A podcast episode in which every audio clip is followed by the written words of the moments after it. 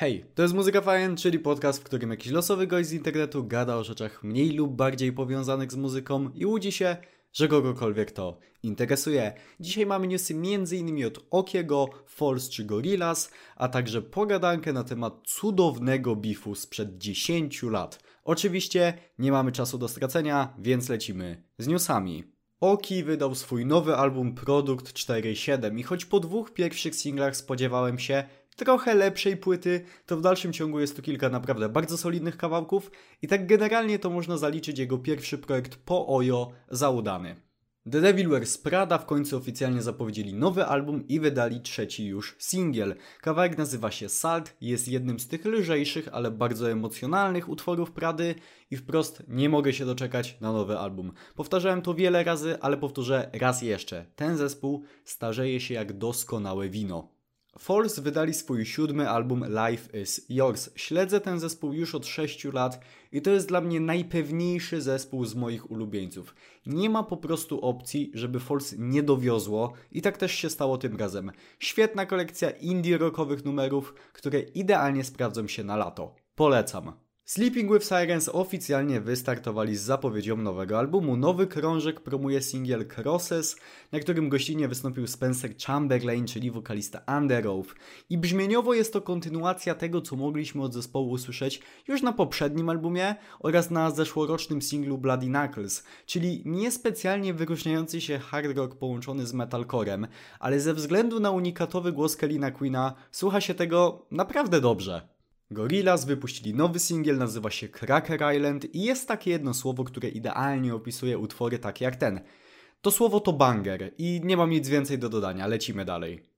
Spiritbox niezapowiedzianie wydali trzyutworową epkę i rozumiem dlaczego wokalistka zespołu Courtney LaPlante mówiła, że wielu osobom nie spodoba się to nowe wydawnictwo, bo to faktycznie jest Spiritbox jakiego jeszcze nie znaliśmy, ale ja jestem naprawdę całkiem zadowolony, zwłaszcza tytułowe Rotoscope jest kapitalne. To tyle z newsów na dzisiaj, teraz pora na poradankę. Co ciekawe, przygotowując się do tego materiału, zauważyłem, że beef, o którym dzisiaj sobie trochę pogadam, miał miejsce równo 10 lat temu, więc tym lepiej się składa. No ale co to za beef? Cóż, stron w tym konflikcie było wiele, ale dwie główne to dwa zespoły: Icy Stars oraz Falling in Reverse. I tę historię można podzielić na dwie części. Tą nieco poważniejszą, gdzie mamy dużo dat i wydarzeń, oraz drugą, moim zdaniem, zajebiście zabawną. I zaczniemy sobie od tej pierwszej. Wszystko zaczęło się, kiedy Icy Stars podczas jednej ze swoich tras koncertowych zostało zatrzymane za posiadanie marihuany.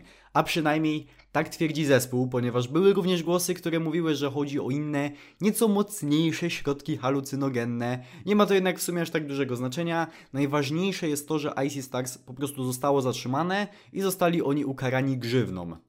Chwilę po tym, jak zakończyła się ich trasa, mieli właściwie od razu ruszyć w kolejną, tym razem supportując wspomniane przed chwilą Falling in Reverse. Jednakże wokalista Falling in Reverse, czyli Ronnie Radki i zapamiętajcie to nazwisko, bo teraz mówiąc o jego zespole będę po prostu mówił Ronnie, bo reszta członków zespołu właściwie nie ma z tym nic wspólnego. Ronnie postanowił wyrzucić Icy Stars z trasy koncertowej. Dlaczego? Ano dlatego, że to był czas, kiedy Roni walczył ze swoim uzależnieniem od narkotyków. Był już czysty od jakiegoś czasu i nie chciał, aby w jego otoczeniu podczas trasy koncertowej znajdowały się jakiekolwiek narkotyki, czy to miękkie, czy to twarde. I w sumie okej, okay, jest to decyzja całkiem zrozumiała, a w dodatku to Roni był headlinerem, więc no jakby nie patrzeć, to on ustala tutaj zasady. Jednakże za IC Stars wstawił się ich label Sumerian Records, które poręczyło, że zespół będzie w pełni profesjonalny i nie będzie podczas trasy korzystał z jakichkolwiek środków odurzających. Roni zgodził się na taki układ i trasa koncertowa ruszyła zgodnie z planem. Spokój nie trwał jednak długo. Mniej więcej w połowie trasy Roni Radki poinformował, że IC Stars nie będzie brało udziału w dalszej części turu. Wytłumaczył to tym, że Icy Stars nie wywiązało się z umowy i została u nich znaleziona marihuana oraz tym, że zespół był kompletnie nieprofesjonalny, spóźniał się na umówione godziny itd. Tak itd.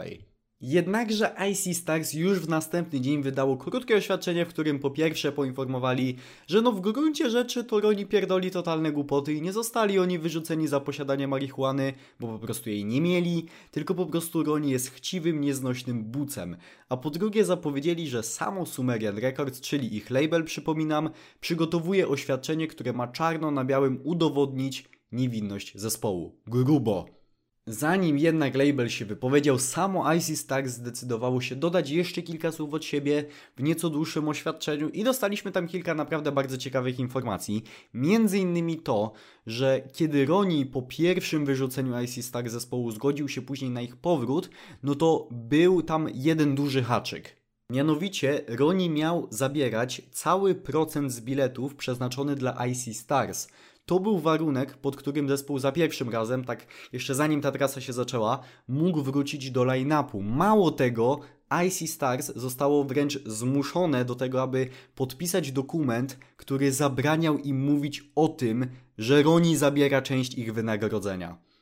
To nie wszystko. Roni miał być od początku trasy agresywnie i wrogo nastawiony nie tylko do samego zespołu, ale też całej ekipy, czyli dźwiękowców, menadżerów itd., tak itd. Tak Podobno doszło nawet do aktów przemocy, których ofiarami mieli paść menadżer oraz wokalista IC Stars.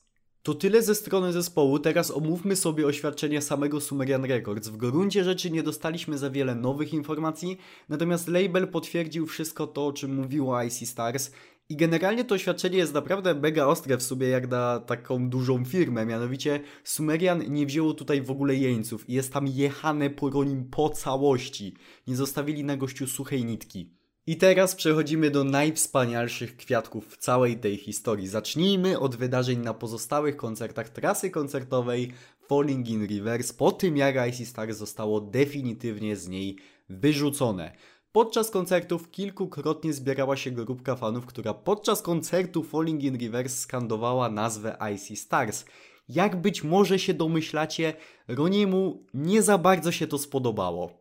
Jest takie jedno zajebiście zabawne nagranie z koncertu, jak Roni taki cały oburzony i wkurwiony chodzi po scenie i każe wypierdalać tym dzieciakom i kilkukrotnie pyta się, czy ktoś ma jeszcze jakiś problem i czy przyszedł tu dla IC Stars i inni ludzie zaczynają podnosić ręce, kiedy on się ich o to pyta i im też każe wypierdalać. Absolutnie złote wideo.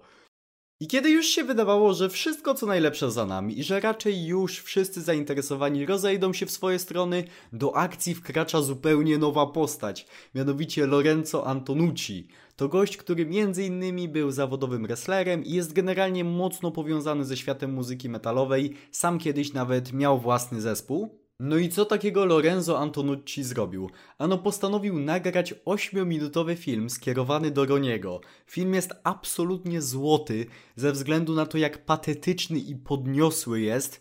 Jest to tym bardziej zabawne, kiedy widzi się tego wielkiego napakowanego gościa, który zwraca się do Roniego takim surowym, ojcowskim głosem. E, normalnie właśnie jak na jakichś meczach wrestlingowych. No naprawdę polecam sobie to sprawdzić całemu, bo to jest absolutnie niesamowita rzecz. I obu tam mówi, że Roni Radki, twoje zachowanie względem fanów jest absolutnie niedopuszczalne. Czy tak zachowuje się prawdziwa gwiazda rocka, yy, która jest inspiracją dla wielu dzieciaków? Ale ta historia ma jeszcze jedno mocne uderzenie, które przyszło dopiero kilka miesięcy później. Musicie wiedzieć, że w tym czasie Roni przechodził przez swoją fazę white boy rapera i postanowił nagrać diss na Icy Stars oraz ich label. No i na Lorenzo też. Kawałek nazywa się I Wash Cars, bo wiecie, zamiast Icy Stars, I Wash Cars, to takie zabawne. I ten kawałek był zrobiony na takim okropnym, generycznym gangsta bicie z lat 90. I w gruncie rzeczy przez większość czasu Roni po prostu każe się pierdolić w sumie wszystkim stronom w tym konflikcie. To cudo ma prawie 7 minut i jest tak absurdalne, niedorzeczne, głupie i okropne, że aż je uwielbiam. I to w sumie koniec tej historii. Wszystko rozeszło się już raczej potem po kościach. I wszystkie strony zakopały koniec końców topór wojenny, a Lorenzo wystąpił nawet w jednym teledysku Falling in Reverse, co jest chyba najlepszym podsumowaniem całej tej historii.